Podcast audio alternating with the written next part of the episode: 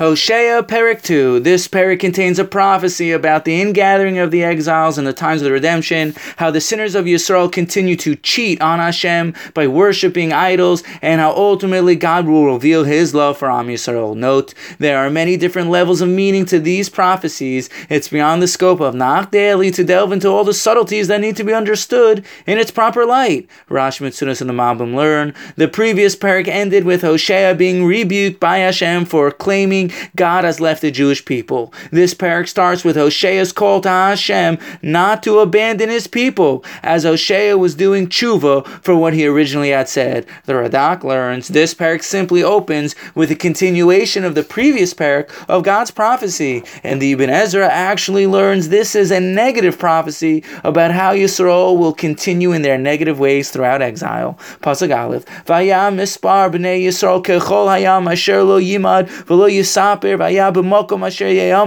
lahem atem lahem b'nei el chai. The Israelites will number as the sands of the sea, which cannot be estimated or counted. Instead of being called lo ami, not my people, they will be called the b'nei el chai, children of the living God. The Metzudas explains, God in a way was giving rebuke to Hosea by giving Hosea an a prophecy of Nechama of comfort that in the times of Mashiach, Am Yisrael will be as numerous as the sands of the shore. Alternatively, this pasuk is saying it will be known to all of Am Yisrael that they are Bnei El Chai, children of the living God. Every single one of us, no matter what we may have done in our lives, God cares about us. We need to have complete faith that we are Bnei El Chai, children of God, even if we don't feel feel like one, you still are. It's a fact another awesome pasuk of redemption about the ingathering of the exiles,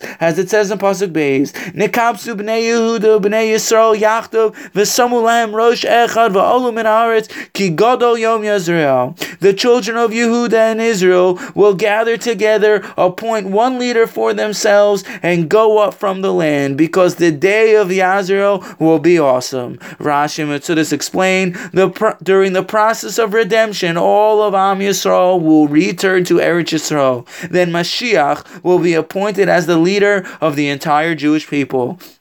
This is an amazing pasuk. After 2,000 years of exile off our land, er- Eretz Yisrael, Jews from all around the world have begun to return in numbers. We are living in truly amazing times as we are bearing witness to the beginning process of the ingathering of the exiles in front of our very own eyes. As the pasuk in Yirmiyah 3.13 says, the nation will start to return one from a town, two from a family. The Alshich HaKadosh explains this pasuk is a reference to Tchias HaMesim. All of Yisrael will unite with one heart, appoint Mashiach, then the dead of the Jewish nation will roll underground and be raised up from Eretz Yisrael. That's what our pasuk says. The Alu Min Haaretz. They will literally come up from the ground of Eretz Yisrael. Gimel through Tesvav go on to explain how the how Am Yisrael who worshipped idols is compared to a prostitute because idol worship is tantamount to cheating on Hashem.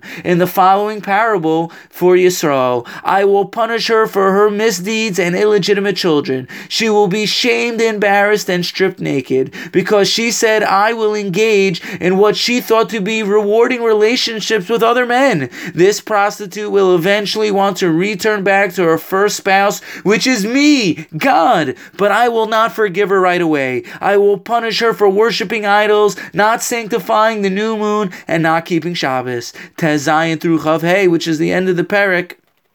It says the Navi goes on now to explain how, despite how Am Yisrael not being faithful to Hashem, ultimately in the times of Mashiach, God will bring back His spouse and restore their love. These are amazing psukim that reveal God's love for His nation. God's love for the Jewish people defies rationale. God's love for every single Jew is not dependent on any outside factors. It's completely pure. It's an ahava she'eno tolu b'davar. And Pasuk Yud Ches it says, "Vayah b'yom ahu noam Hashem tikri ishi velo tikri li od bali. God said at that time you will call me my husband and no longer call me my master. In other words, our relationship will God with God will change from one that from one of fear and serving God to for reward to that of one of love, which focuses on the here and now. And Pasuk Aleph, which is the last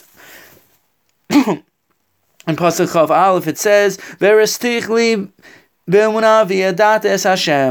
will make you my bride forever. I will make you my bride and reward for your righteousness and justice and kindness and compassion. The Alshich HaKadosh relates, Yisrael will no longer suffer in the hands of other nations because they will be completely singled out for a relationship with God. Not like it was when the in the other times when Yisrael was saved and still suffered throughout exile. It will be complete redemption for all of eternity. The Navi continues continues to relate, on that day the heavens and earth will know that Am Yisrael is my chosen nation. Hashem will have pity and compassion and tell Yisrael, you are my chosen people. That's the end of the parak. Thank you for listening and have a wonderful day.